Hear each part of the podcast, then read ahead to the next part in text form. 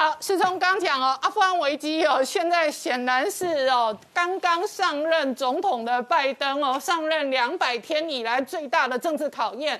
那不仅是对外的战略的考验，事实上在美国内部哦，也变成两党政治攻防的核心议题。那共和党这一次当然是痛批拜登。没错，事实上，拜登这一次的这个做法来说的话，他我认为说，他昨天讲到了美军不应该在那个地方送命，那美国也花了那么多钱，他认为说退出是一个合理的，他也愿意负这个责任。但是显然呢，我们这几天看到所谓的人道危机，还是引起了大家的这个一些这个关怀的之意，那甚至在美国引起一个小型的一个政治口水或是政治纷争。那当然了，第一个时间呢，这个拜登最重要的敌人之一的这个川普，马上就出来说了。他就说了，他连续两天，他但十五号连发两篇。他第一个是先说，哎，这个拜登的所有作为呢，是写下传奇的一页。这个时刻呢，是美国历史上最失败的一刻。好，他讲了这个之后，另外第二个就是说，这时候呢，应该是让拜登不光彩的辞职的时候，因为他说不只是在阿富汗这样子的一个事情，那目目前美国国内的这个疫情增加，然后边境包括说美墨边境或是这个中南美的一些人跑到这个美国来，包括能源独立受到影响，包括经济陷入这个困境。另外一个，他又不会不用不忘的再酸他一次，更何况你的上台就是舞舞弊嘛，虽然是不光彩的，所以一开始就是不合法，那这时候是下台的时间。所以你看，其实这个川普是毫不留情的批评了拜登。那当然了，拜登也是有这个说法之后呢，美国媒体呢在第一个时间呢，其实对拜登也不是太客气，包括说像《华尔街日报》，《华尔街日报》就说这是美国历史上最无耻的总统声明之一，因为因为拜登在。十六号发表的声明里面，他就说，那主要就是因为前总统川普啦，还有阿富汗政府军无力抵抗的这个状况，所以他这样讲的时候，当然会引起大家的这个注意。那包括说，像这个《华尔街日报》除了说他是这个最最无耻的总统声明之外，他还说这是美国历史上最三军总帅中最弱的一个声明。好，那除了这个之外，福斯新新闻也说，福斯新闻说，哎，你不是前几个礼拜才说？神学士不可能短时间接付接收阿富汗吗？就没没想到现在就被接收了。他就说呢，你你之前说不会怪罪他人，今今天看起来都变成了空口说白话的一个状况。所以显然呢，美国媒体也在修理拜登。那除了这个之外，根据美国的一个这个民调机构的这个调查，他说目前呢，大概约莫美有七十趴的美国国民呢不赞同。拜登对阿富汗问题的应对方式，只有约莫二十三点一趴的人支持。当然，这里面来说的话，我觉得啦，很多部分是因为是政党的不一样，包括说像从党派来说的话，大概约莫四十八点二趴的民主党不认同，大概约莫有四十趴的民主党认同，所以有四十趴赞成。但是共和党是一面倒。八十九趴就是九十趴不赞同拜登的应对，只有七趴予以认可。所以你看这个问题来说的话，我觉得还是在国在美国国内还是一个所谓的政治的这个攻防的这个状况。那米老师你怎么观察哦？对拜登的团队来讲，阿富汗一方面是对外关系当中的一个核心议题，另外一方面呢，在台湾内部立刻有人喊出了口号。那这样的口号就说哦，这一个今日阿富汗，明日台湾。这个这个想都想得到了，嗯，不过话说来就是这个，美国这次撤军呢，的确是太过粗糙，所以对美国伤害非常大。但对美国来说还另外问题，你是世界第一强国，你这样退兵的话，你怎么样去维持你的形象与不坠呢？这个是必须要考虑的。同时就是你这个形象出来之后，你怎么影响到朋友跟敌人对你的判断跟解读，从而后面的动作，这点事情都要事先估算。所以，我们现在看到，就是美国已经很很多喊一句喊一句话，叫这个拜登呢，把他那个国安顾问炒掉。嗯，那么也就是说，这个的在估算上，还不要说，你前面讲说，几个月前拜登他讲说，这个呃阿富汗不会这么快就被塔利班拿走。那现在呢，他显然是判断完全错误。嗯，那这个对美国这个留这么记录来说，实在是很糟糕。当然，我看到很多人提到越战的教训啦、西贡撤兵的教训等等，没有错。所以美国当时呢，在这种情况撤军呢，对他国际形象打击非常大。嗯。所以后面几任总统呢，第一呢，不太敢随便打仗。嗯。第二，后来一直搞到八八九年之后呢，到了这个雷根上台，要去打那个格格瑞纳达 （Granada），。为什么？因为格瑞纳达发生了共产党的政变。嗯。然后成立了很短暂成立共产党政权。雷根要派兵打这么小的国家，都思前想后，他想的不是怎么打赢，他想的是我怎么打完之后呢，重建我美国跟美军的国际声望。所以这是很重要的问题。当然，大家也看出来了，呃，美国这次撤兵呢，的确是因为他评估说我有其他更重要的战略目标要应付，所以这地方呢耗费了二十年，看起来呢好像这个没有什么结果，然后对我是不利的，所以我撤出来。如果是这样的话呢，十年前就应该撤，就是二零一一年你杀了宾拉登之后呢，就应该开始有计划、有步骤撤兵。那美国又想又想撤兵，然后又想又想说我是在当地扶持一个民主政权，然后能够做成一个模楷模什么等等。如果评估做不到的话，就要赶快撒手，搞到今天呢非常难看。嗯，好，那这是第一个部分。第二部分就是中共跟塔利班的关系。刚才是从谈了一点，我们可以再往下看。塔利班是逊尼派，嗯，新疆也是逊尼派，嗯，然后塔利班呢是逊尼派当中呢十分激进的一支，他的思想扩张力是非常大的，所以他才会跟宾拉登啊这些人搞在一起。那么美国过去会把塔利班政权打掉，就因为说他庇护了宾拉登，所以去打他。好，那现在塔利班卷土重来，然后他现在成立一个又又回来又成立政府，对中共来说，很多人说啊他是很大好处，其实不完全是。各位注意看一下，王毅接见塔利班有两个目的，一个目的就是我希望对当地保持一定的影响力啊，这点大家都看到了。第二点，请各位仔细看一下王毅说了什么话。王毅对塔利班说：“希望你们那边能够建立一个温和的伊斯兰政权。”嗯，啊，这个话讲得很明白了。我不希望你那边出现一个激进的伊斯兰政权，因为如果如果你很激进的话，第一点就是你可能会想向外扩张。你会威胁到旁边的话，更容易会更可能会威胁到我。第二就是刚刚已经讲了，新疆的也是大部分是逊尼派，所以担心说这个塔利班的政权呢，变成了新疆或甚至吸引了新疆一些人呢，开始激进，开始倾向于塔利班，然后甚至回来威胁中共的安定。所以这个是第二考量。那么现在大家说中共会介入塔利班，其实呃会介入这个阿富汗，其实不一定，因为前一阵子我们看到，就大概就是上个礼拜。中共官方已经发出消息说，那地方是帝国坟场，然后过去的英国、后来的苏联，然后美国介入呢，都没什么好处，所以我们应该非常谨慎，什么等等，所以已经在铺路。但是铺路归铺路，并不代表说他不用别的方法进入。所以刚才是从谈了一下“一带一路”的问题，这个是一个可能。而塔利班也明确放话说，我们希望中国的一带一路能够进来。所以双方现在呢，大概还保留了一个合作的空间，至少呢还在观望。好，那么比较更重要就是，在这次这个打这个美国看起来是撤兵了，那不管是赢输什么，他撤兵了，中共怎么解读美国撤兵？我觉得这个是一个比较重要的问题。中共的解读是，看吧，我说对了吧？美国衰退了吧？嗯。第一，他打不赢塔利班，打二十年没打赢；第二呢，他撑不住甘尼。嗯。甘宁呢也垮掉了，所以呢，美国是衰退了。第二点，呢中共看见非常高兴，就是你撤退到这么混乱，代表你这政府无能。嗯，所以他一定是这样解读的。然后第三就是，我们一直认为说，中国是中共说，我们一直认为美国衰弱了，美国对于解决疫情的问题到现在为止都没有很好的手法。所以，如果说塔利班的事情、阿富汗的事情，让我们看见这政府无能的话，那我们看看疫情再怎么打美国，那我们可能是是一个很好的机会。所以，我们需要耐心等待。嗯，好，那现在除了解读之外，下一步就怎么运作？米老师刚讲到北京，北京也有全市权。他怎么解读，然后怎么宣传，怎么运作？那包含在台湾，事实上也有不同的这一个政治倾向的这一个人物，也有不同的解读跟运作。对，我们刚刚看到的第一个呢，就是王毅出来喊话，王毅出来喊说，我们能希望能够跟美国对话，共同让阿富汗这件事情呢能够软着陆，能够顺利解决。这个是对美国示好的喊话。嗯。那么也就是说，这件事你焦头烂额了，对不对？我现在晓得了，那我现在递出了橄榄枝。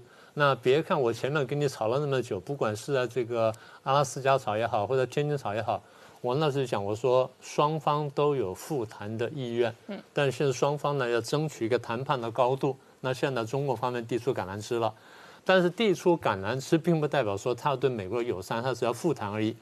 他的真正目的还是要利用这件事情继续打击美国，所以往后我们可以看到，我们可以先预告，将来很长时间呢，中共的国际文宣呢就讲三个重点：第一，美国衰弱下去了；第二，美国是不可靠的；第三，拜登是无能的。好，那么注意，请各位注意，就是将来中共对台湾的文宣也会集中在这三点上面。第一，美国是衰弱的；第二，台湾不要靠美国，因为美国是不可靠的；第三，拜登是无能的，他可能会抛弃你们。所以。他既然是这样想、这样解读之后呢，对他的一个启示，对中共的启示就是，那我就认真评估一下，我是不是就利用这千载难逢机会来想想看，我跟台湾的问题呢，我要怎么对付台湾呢？那么也就是说呢，对台湾出手的可能性真的比过去要大一些了。嗯，这点我们得记在心里面。所以现在就回头看我们自己，我们要怎么看这件事情？其实我在节目上呢很少谈蓝绿问题，那偶尔谈谈呢，也就是这个点到为止。那现在呢，我们看到就是为了这件事情，我们可以预见蓝绿双方呢会互拿这件事情来互斗，而且会斗得很凶。所以我希望在开台以前呢，先讲几句话，希望说不要闹得太厉害。蓝鹰批绿呢，主要会讲说你们太依赖美国了，你们一直抱美国的大腿，现在看看不可靠了吧？嗯。那绿营批蓝就说你们太亲中共了，你们为匪张目，你们这样看是不对的。但大家想一想，是双方的批评呢，都不是完全没有道理，都有一定的道理。但是呢，当批斗越来越激烈的时候，其实最高兴是中共。中共说好极了，任何题目都可以让你们打成这样，这样你们永远不会团结起来对付我。那这样相对来说，我是安全的。所以在这时候呢，第一，我想提醒一下这个蓝营的朋友哈，是你们的批评是对的，就是美国不是完全可靠，我们不可以依赖美国，不可以抱大腿，当然对。我们过去就跟大家讲，我们说国际政治上谁都不可靠，最可靠就是自己。国际政治每我们常讲说是一个丛林般的社会，每一个国家都为自己的利益打算。嗯，我们这么说，并不是国家跟国家之间不会相救。国家之间是会相救，我们等下再说。那有的蓝营朋友说，我们过去被美国出卖过，所以我们不能相信他。是美国出卖过我们，但是呢，中共吃我们吃的更厉害，我们也被中共打败过，然后一路追杀到台湾来，到现在还没放过我们，然后天天开飞机过来要并吞我们，要消灭中华民国。所以在这意义上，我们难道不相信美国，要更加相信中共吗？嗯。这话这个是逻辑的问题。好，那第二点，反过来说，我们今天为什么相信美国？就我刚刚说的，国际政治上面，国家之间是会相救，但不不完全是为了道义而相救。国家之间相救是因为有共同利益。所以今天我们看见美国来帮台湾，或美国来来救助台湾，或者来运用台湾，坦白说，因为我们看见了。美国看见现在跟台湾之间有共同利益，这个共同利益大于其他的估计，所以刚才你那么引了葛莱伊的一段话，葛莱伊讲的就是这意思。我们会抛弃一些不重要的一些事情，或者不会为一些不重要的利益而战，但我们为重要利益，我们是绝对会战斗的。嗯，我们现在就举两个例子，是我们过去被美国抛弃过，譬如说一九四九年。在国共内战的时候，美国最后是抛弃中华民国，但是，一九五零年，他却为一个小得多的南韩去打了一场仗，而且死了很多人。所以你说美国不会出手相救，跟大小无关，跟利益有关。第二，一九五八年八二三炮战，美国应约来了，没有帮忙打仗，帮忙了运补，但是，一九六五年他却打了打了场越战，而且规模大得多。所以国家之间相救呢，不完全是为道义。我们再说一次，国家之间相救，大部分是为了共同利益。如果说我们现在看不见我们跟美国之间有共同利益可以运用的话，那我们呢，那真的是计计算是错的了。那大家现在要看清楚，过去多次讲过，我现在对美国来说呢，台湾价值非常高。为什么？因为它要对抗中共。所以，如果在对抗中控情况下，他把台湾随便抛掉的话，一旦弃台，我们可以说，美国在亚洲也好，不要说在在两岸关系，在亚洲乃至全世界呢，全盘皆输。所以，蓝营的朋友呢，到现在为止，好像这一点呢，还没完全看懂。那么，兵法上也常讲说，上兵伐谋，其次伐交。我们现在呢，不是依赖美国，有些人可能是，但是我们讲的话不是。我们是说要懂得伐交的道理。如果在这个时候不懂得伐交的道理，轻则错过机会，重则被对方统被敌人统战，被敌人分裂。所以说回来说，不可以相信美国，不可以抱美国大腿，大体是对的。是我再说一次，我们不能相信美国，我们不能相信任何国家，我们自己只比只能相信自己。我们不能相信美国，更不可以相信中共。是美国将来有可能有一天会抛弃台湾，但中共今天就要把我们吃掉，这不是一个更大的威胁吗？所以仔细想想看，谁比较可恶，谁比较可怕？这不是一个很简单的道理吗？那刚才我们提到说过一段时间呢，中共对国际乃至对台湾的宣传的重点就是美国衰弱了，美国不可靠，然后美国不可以依赖。对，中共现在最希望就是削弱台湾的外部的任何援助力量，尤其是美国的这个援助力量，所以中共会极力破坏美台关系。呃，反对台独、反对民进党都没关系，但是不需要依赖中共，也可以反台独，也可以反民进党。现在我们要看懂的是，美国在帮我们反共，这是我们伐交的机会，我们要善用。对台湾内部来说呢，台湾的老百姓反共成了共识了，违反民意呢就没有希望。其实，在上次总统大选前几个月，我已经讲了，这次全民都在反共，谁不反共就选不上。那现在这个看法呢，还是对的。国际潮流现在在全面反中共，我们现在逆着潮流走吗？你看看跟中共打交道的、跟塔利班打交道的是些什么人？好，最后我要提醒绿营的朋友，对对美国要合作，但是不可以有依赖的心。依赖的心一重之后呢，第一内部会受到攻击；第二，依赖心一重之后呢，对美国会不提要求的。我们现在看到就是美台的关系呢，不是一边倒的关系。我们固然有求于美国，但是美国也求也有求于我们。其实早在川普后期，我已经公开讲我，说我们可以跟美国多要东西，因为美国现在会多给。现在对台湾，对他们来说，台湾很重要。台湾不只有护国神山，台湾有战略地位，有各种各种条件在。我们自己要想好我们的筹码跟条件，跟美国多要。所以我们要想好筹码跟美国多要的时候呢，那还有一个重点就是，如果我们心理上多年以来对美国依赖过重的话，到关键时刻会不敢开口要东西。当我们不敢靠要东西的时候，美国可能说你不要，那我不一定给我给你的东西是我觉得我要给的，而不是你真正需要的。所以对美国来说呢，各位还注意到一点，我们常讲说做美国敌人相对容易，做美国朋友比较危险。如果在美国面前他老是觉得你是好孩子的话，他会轻视你的，他对我们会予取予求的。你看菲律宾不是靠美国吗？但是后来他凶两下呢，美国回头去求他。他是他的玩法，我当然有所有有点意见，但是呢，他的玩法的基本精神是对的。简单说，我们对美国呢，应该基本的态度是时好时坏才是好，才是这个正确的做法。好，最后我们要做什么？在这个时候呢，美国可能会觉得很焦虑。我们可以利用我们的管道呢，跟美国讲说，要高度关注中共的作为，尤其是中共对台湾的作为，因为中共现在可能会看扁你们。当他看扁你们误判形势的时候，他可能会兴起对台湾的野心，对台湾的战端。这第一点。所以第二点，中共要提醒美国，中共有任何动作动作的时候，美国对中共的贺阻的语言跟力道都要够，必要时候发出非常强烈的讯号，让中共知难而退。那最后一点就是蓝绿双方呢，我都想提醒一下，我们要认清楚国际的形势。要认清楚两岸关系，要认清楚中共的野心。大家好好想一想，怎么样双方蓝绿降低敌意，增进合作，共同反共。双方为了我们的最大的公约数中华民国呢，我们都来共同努力一次，看一看。好，我们稍后回来。好，那我请教一下董老师，过去阿富汗事实上哦，也是众所周知的帝国坟场，但是没想到也变成拜登的政治地雷哦。那炸到他的这一个总统蜜月期告一段落。是的，啊，这段时间哈，因为我们都在担心说，这个台湾会不会成为下一个阿富汗嘛？嗯。其实你得回过来看，这个中国哦。他在担心什么？中国是在担心阿富汗会不会成为另外一个越南？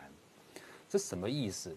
一九七五年美军撤出越南那个状况的惨烈，比今天的阿富汗还要惨烈。结果呢，一九七九年还记不记得撤出四年后，这个中共就跟越共打了一仗。嗯，好，为什么？那今天的状况哦，比就是说这个这个阿富汗的状况会比当年的越南更加复杂，因为阿富汗是牵涉到所谓的整个大中亚的地区。呃，为什么它是帝国的坟场哈？就是跟这个大中亚的博弈有直接的关系。我们现在谈的大中亚是包括阿富汗，包括中亚五国，包括新疆，甚至包括巴基斯坦的一部分，这个叫做大中亚。大中亚的博弈，十九世纪就开始了，英国跟俄国都要争夺大大中亚，所以呢，英国进军三次阿富汗嘛，全部惨败出来嘛。再过来，冷战的时候呢，哈，这个这个。呃，大中亚就变成是苏联的势力范围，所以阿富汗里面是成立了一个亲苏的政权，但是阿富汗里面有反叛军哦，成立了那个反叛军就叫做塔利班，嗯，然后呢是谁支持？背后是美国在支持，结果呢苏联火大了，派军就进去阿富汗，声称三个月亡塔利班，结果呢打了九年，失败告终。那这一次我们又看到这个美国。美国也是以失败告终，所以呢，它真的是一个帝国的坟场。所以下一个帝国的坟场是谁？看来看去就是中国。所以说中国非常焦虑。你看哦，你看这个中国的外交部王毅跟中国的国防部是怎么说的？他说。美国是阿富汗问题的始作俑者，嗯，你不能这样一走了之，啊，企图甩锅，把这个包袱啊甩给地区国家，不能因策生乱，因策生战。讲谁，这个包袱会留给谁来背？看来看去啊，啊，就是你中国啊。嗯，为什么？道理很简单，这个中国在阿富汗呢，它的投资啊，累计投资不到五亿美金，很少，但。中国过去借着这个美军镇守阿富汗，在阿富汗当警察，换句话说，整个大中亚的警察就是美国。结果呢，获利的就是你中国。它的一带一路二二零一三年，就是因为维持了整个大中亚地区的稳定，所以啊，二零一三年到今天为止，中国在中亚那个五国的投资超过一百亿美金，里面更有有一个哈更惨烈的巴基斯坦。嗯。巴基斯坦跟阿富汗的这个边界有多长？两千六百公里，是这个阿富汗那个最大的一个边界国。中共对巴基斯坦的累计投资啊，在二零一五年那一年就超过两千五百亿美金，到今天二零二一年已经超过三千亿美金了。光是一个什么中巴经济走廊呢，就超过六百五十亿美金。好，现在问题来了。这个警察一走了之后，当地的治安状况他不管。然后呢，这个塔利班，啊，他复国，这不叫建国，叫复国。他的国国家名称叫什么？阿富汗伊斯兰伊斯兰酋长国，是最纯洁的伊斯兰教国家。各位，可能我跟各位观众提提醒一下，塔利班不是只有阿富汗才有，嗯，中亚五国或多或少都有塔利班，嗯。巴基斯坦有巴基斯坦的塔利班，巴基斯坦的塔利班最近干了什么好事？七月十五号，记不记得在巴基斯坦的北部有一个巴巴士大爆炸，嗯，死了九个中国人，伤了二十八个中国人，嗯，巴基斯坦政府说啊这是交通意外，中国政府马上翻脸说这个就是恐怖攻击，谁干的？巴基斯坦塔利班，嗯，好，那个总统绕跑了阿富汗的那个总统跑到哪里去？中亚五国之一塔吉克，塔吉克过去有内战，塔利班也介入。好，现在塔利塔利班复国了，嗯，会跟当年的越南一模一样。这个美军撤走了以后，北越统一全全越南哦。那个时候的越南是整个东南亚国家武力最强大的国家，越南差一点点就可以统一整个中南半岛，所以越南一统一之后，没有那个军事行动没有停下来。就直接去去打那个辽国跟柬埔寨，打到谁？打到辽国跟柬埔寨亲中共的政权，所以中共火大了。我的小弟你都敢打，你还想统一中南半岛？这不是变成我的大患吗？所以呢，中国跟越南才打了一仗。这个阿富汗现在的塔利班看来是有这个态势，所以为什么八月九号中国跟俄国在宁夏不是举行了一个大规模军事演习吗？那个大规模军事演习呢，主要是那个陆地性的，就是有坦克、装甲车啦，当然也有飞机、直升机啦。那个就是在针对塔利班政权的军事演习，所以中国跟俄国其实非常焦虑。塔利班政权过去跟中国、跟俄国的关系都不好，最近这个中国的官媒《人民日报》啊，不是有一篇洗白塔利班、塔利班政权啊是怎么组成的？是反叛军。中国的网友非常火大。就说你中共宣传了二十年，塔利班是恐怖组织，怎么一天一夜之间帮他洗白？那过去的那个万国公罪、反人类罪、嗯，恐怖主义跑哪里去了？而且过去二十年，中共一直指控，就是你塔利班在扶持、在支持疆独跟那个东突厥斯坦那个伊斯兰运动的啊？怎么一夜之间两个看起来，王毅还跟他们的人塔利班人见面嘛？塔利班现在展现的笑脸，希望你中国投资。那这个看起来啊就不知道是谁跟谁在与虎谋皮，两个魔鬼的合作呢？谁谁到最后会吃掉谁？看看不出来。所以这个就是中国最大的隐患。好，我们稍后回来。二十版明福先生，刚刚这一个创下特别提及，王毅事实上上个月底见了塔利班的代表，而且那个时间很敏感哦。是在天津雪曼相关的会谈哦。那外界观察，可能双方不欢而散。那王王毅立刻见了塔利班，那演变到现在不到一个月的时间哦，整个阿富汗的局势立刻扭转。基本上，我觉得这是阿富汗政权呢，很明显后面有中国的支持。那么中国是这么多年，他一直最擅长玩的外交手段，就是说联系敌人的敌人，然后去。就转移自己的焦点嘛。那么这次，比如说今年一月，王毅去个缅甸，然后马上缅甸发生军事政变嘛。军事政变之后就是人道灾难。那么那么多这个平民被打死，在这种情况，全世界其实都在关注缅甸的时候，相对中国的压力，中国的香港问题、新疆问题都小多了嘛。那么现在阿富汗这用这么快的呃速度，这如果没有中国的支持，我想是很难的。那么他这个。今后阿富汗发生的事情也一定是人道灾难。那么现在这个塔利班政权，其实比如说对女性、对很多的敌对的势力的，是用非常残酷的手段在镇压。那么这些东西传到世界上的话，我想中国可能，哎，中国做的新疆的事情，或者香港或者新疆的事情，是不是好像就相对比不那么重要了？我觉得这是其实就是中国的一一个一个效果吧。那么呃，但是说我觉得呢。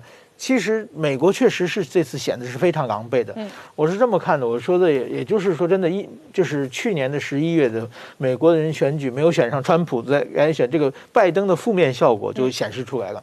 那么就是说，在川普，我是在日本的时候全程这个采访，就是关注川普跟北韩的呃关于一连串的交涉嘛。川普永远是拿着胡萝卜拿着大棒嘛，大棒藏在后边，就是说我先跟你谈，然后大棒永远让你看得到。然后就谈妥了嘛，就表面上不用武力，但是是他是有后手的。但是拜登这一次是非常非常狼狈嘛。另外一个就是说，拜登的记者会多次误判形势嘛，他认为的对于自己己方的这个军事实力和对方的军事实力的评估是完全错误的，对时机的预测也完全不一样的，就是说根本没有进入状况。所以说，作为一个世界的领袖，竟然这种完全是。等于战争显示出这么无能、这么无知的情况之下，这个是确实是让全世界很值得担心的一件事情啊。那么，所以说，我觉得这这中呢，今后呢，阿富汗其实一个，我觉得是被会变成一个世界上的一个新的焦点，一个非常棘手的问题。为什么呢？就是说，这个 IS 被打掉之后呢，其实世界的恐怖主义是找不到温床，找不到保护他们的势力了。那么这次塔利班呢，是因为他们打跑了美国的侵略者。然后重新夺回政权的话呢，他们本身就是保护盖达组织，保出很多恐怖组织都是他们养出来的嘛。那么今后的伊斯兰的这个极端组织一定会再次集中到阿富汗。那么就是多少年已经消失了几年的到处的恐怖袭击，可能一再再次出现。另外一个呢，难民潮。那明朝的话，也是就是说这几年也没有了嘛，没有，就是说现在可能就是拜登一上台，这些再可能恢复。另外一个我很担心的是，不光是阿富汗，就是包括北韩，包括伊朗，这都是这几年比较老实的。但是说看到拜登政府完全没有进入状况的情况之下，这些会不会蠢蠢欲动？所以说，我觉得国际形势会马上就变得极具复杂。而且中国像王毅这样到处煽风点火的家伙，以后一定是非常非常活跃的。所以这个是我们一定要重视重视的。但是我还有一个认为，就是说啊，其实那中国完全支持就是支持阿富汗，它后边有有没有可能就今后？可以把阿富汗变成中国的一个当枪使，到处用的。我认为这个可能性不大，因为伊斯兰极度势力的话，他们跟共产党的这个无宗教的是完全是水火难容的。而且中国在新疆镇压的那些伊斯兰的，就是集中营，这个是他们绝对是要支持的。所以说，他跟中国的矛盾其实也非常非常大。现在只是一个互相利用的关系而已。将他们当阿富汗这个。它跟中国那么长地方的接壤。有可以就是说进进出出的很多的人，他们宗教又一样，语言又相通的话，那么中国，我想以后中国让中国头疼的事情也是非常非常多的。所以说这个事情也并不见得中对中国来说就完全可以掌控阿富汗。我对我估计全世界只要任何国家进入阿富汗，一定变成坟场嘛。所以中国今后也是很难做的。还有一个最后讲讲一个，就是台湾的，包括中国的小粉红和台湾的很多统派，一看就这几这两天是狂欢式的兴奋嘛。对，你看看美国不可。相信你看看美国、台湾也会像美国也会像抛弃阿富汗一样，将来抛弃的台湾，我们不能把宝压在美国上。这这种事情，我觉得呢，它有几点就是说有可比性，也有没有可比性的地方。就是首先啊，我觉得要靠自己是对的。全世界没有永远的朋友，只有永远的利益。那么作为一个任何一个国家的话，你要不停地提高自己的被利用价值，你的别人才跟你合作嘛。那么美国、阿富汗。做二十年，阿富汗躺在美国怀里，什么也不做，全靠美国。美国最后说受不了了嘛。同样，但是比如说韩国，韩国跟这个南韩和和这个北韩也是美国军事同盟，这些持持续个七十年也没有关系啊。日本的也持续个七十年嘛。那么我觉得台湾你是更像阿富汗的，还是更像韩国和日本呢？我觉得这这个是一目了然的事情。那所以说，我认为台湾呢，先要。就是天人自助而后天助之嘛。台湾自己只要自强的话，自己只要有被利用价值的话，台湾不可能成为阿富汗的。好，我们稍后回来。好，从下刚刚看到的是胡锡进评论，如果有三万美军哦驻台的话，那一定要消灭美军，武统台湾，解放台湾。但是同一时间哦，路透跟白宫也都警告北京方面，这现在正在白宫为了阿富汗的形势焦头烂额的时候呢，结果胡锡进呢又出来呛瞎了，趁机在恫吓美军，说如果你美国真的有三万美军住在台湾的话。整个解放军要根据反分裂国家法第三个条件，反分外国势力介入台湾。驻军台湾的时候，立刻出兵武统台湾，消灭美军。讲的话非常的大声，非常的呛呛，而且呢，东南军区呢，美中国东南军区还真的在我们的西南边，还有东南边的海域上进行大规模的军机和战舰的操演，看起来真的情势非常的凶狠。那为什么会有这件事情呢？是因为阿富汗撤军的时候呢，德州的共和党参议员科林呢非常不满意，说怎么是情势没有控制好，才驻军两千五百个人在美军在阿富汗，所以他就写了，美国呢在南海有两万八千人，在日本有五。千五万人，在德国有三万五千人，一下子 make 到。台湾有三万人，哇！这个一出来之后，整个世界就炸锅了，所以胡锡进就出来了。那问题是，马上的这个柯林呢，就把这个推文给撤掉了。而事实上呢，这个数字真的太大了，因为过去在美国在美元的时代，在过去的时候美军顾问团的时代。也没这么多人，然后退将，我们南宁逆退将呢也讲说，目前为止大概也只有四安百到四百五十个人这样的美军，而且不见得是穿着军装，但是这里面还是有一些特殊的讯息。为什么特殊讯息呢？因为康宁呢，他并不是一个。非常之前的参议员，他很资深，他总是有看到一些数字。然后 A I T 呢，也在这个时候突然推出来说，过去在莫拉克风灾的时候，美军出动了 A B 七协助我们救灾，好像其实这里面还是有些暗示意味。所以有些人也推估说，科林可能是不小心看到了另外一个数字，那个数字是什么？落台海真正有事的时候。美国可能已经准备好预备上的一个兵力，因为美国最近他们发现说一些动作，比如说七月三十号的时候，特别用大量的运输机把日本的陆上自卫队。还有美军的八十二空降师练习一次空降在安德森空军基地，然后从南韩那边西腰管特别飞过来熟悉航路，送了三个参议员，又从菲律宾那边飞了一个西幺三豆，这些状况是不是美国有在做这样的一个准备？嗯，可是到现在的情况里面，当然美军现在最还是最头痛的是阿富汗的问题。阿富汗问题是什么？因为这个整个阿富汗政府军的变动太快了，然后整个那个抵御的太快了，让美军措手不及。结果没想到，我们纽纽华盛那个纽约邮报就有报道说，竟然阿富汗那个塔利班的一个指挥官，光一个指挥官他的部队里面，竟然就已经缴获到了。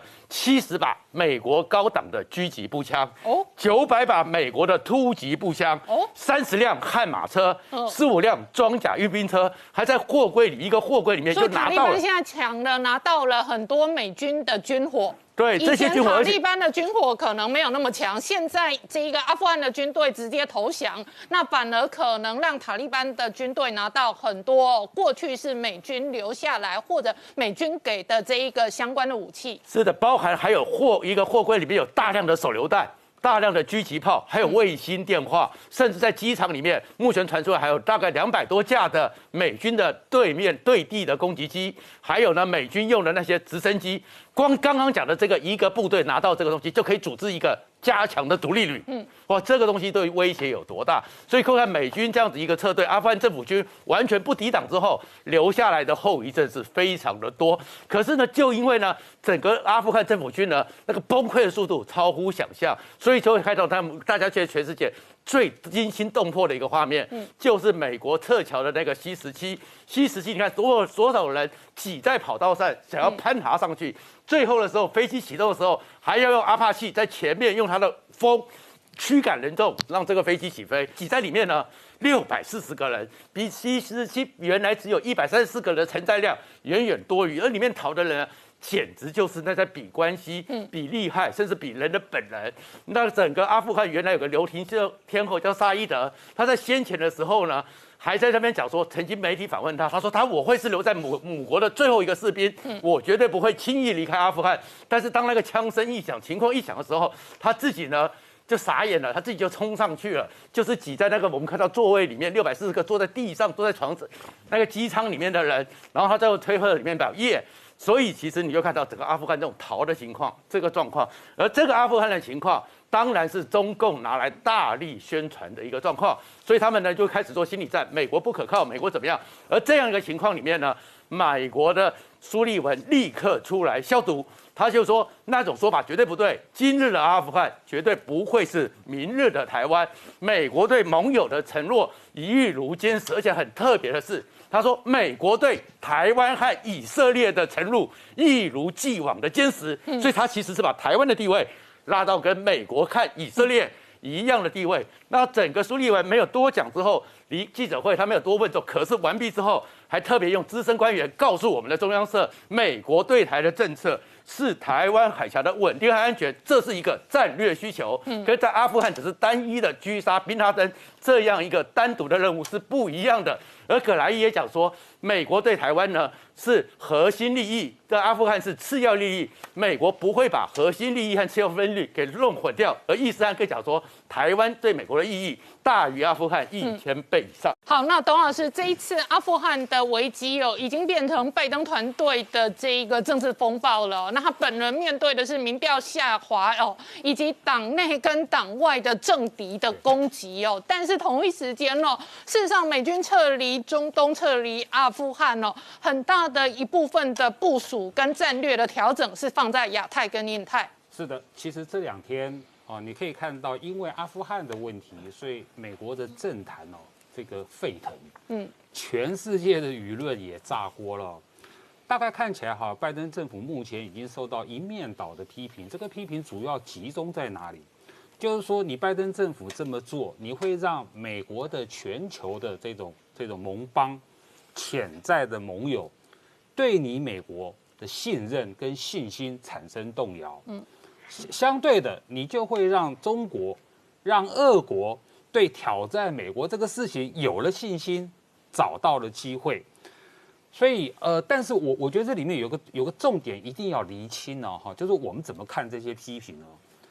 第一个哈，其实没有人批评拜登政府撤出阿富汗。嗯，撤出阿富汗其实是美国的既定政策，就是说你从这个奥巴马开始，川普开始，他们就本来就是要撤出这个阿富汗，撤出伊拉克的，所以不是撤出不是问题，问题在于你拜登政府准备不足，然后无能，嗯。啊，然后呢被被人家看起来好像是放弃盟友，然后呢北约美国的北约盟邦是在抱怨美国，你的情报根本错误，害我措手不及，好。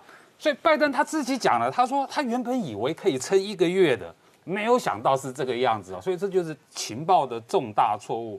所以现在看起来哈，拜登政府呢，他已经呃在亡羊补牢，在危机控管的阶段。这个危机控管，拜登政府主要他要做两件事情。第一件事情就是抢救阿富汗，不是说再派兵进去了，而是说后续的怎么安全的撤出。第二个，你要怎么安抚盟友？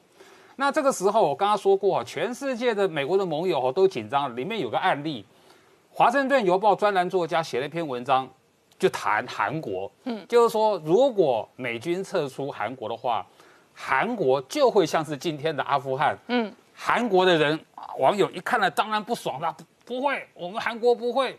哦，我们韩国的军力很强大，哈，一定可以撑到底。结果这个专栏作家哈，他还这个不甘寂寞，他还跟他回说。哎，那韩国人，你们的意思是说，我美军撤出是不要紧的喽？那这就是将军嘛，哈。其实说起说说实话，韩国其实比台湾更脆弱，因为他们接壤，所以我我们台湾跟跟中共之间还有一个台湾海峡。呃，韩国脆弱到什么程度？因为韩国的首都首尔啊，离这个南北韩的边境太近。四十公里，嗯，所以呢，这个北韩的它的火炮、它的火箭、它的飞弹，半个小时之内就可以毁灭首尔，这是对的。所以呢，不要说美军从韩国撤出了，美军在韩国哈，从北方挪到后方后撤，其实韩国就非常的紧张。好，这是一个方面。另外一个我觉得值得注意的哈，就是美国的这个智库史丁森中心，他的中国研究专家，他做判断。习近平他直接讲，嗯，习近平会不会趁这个现在妄动、蠢动？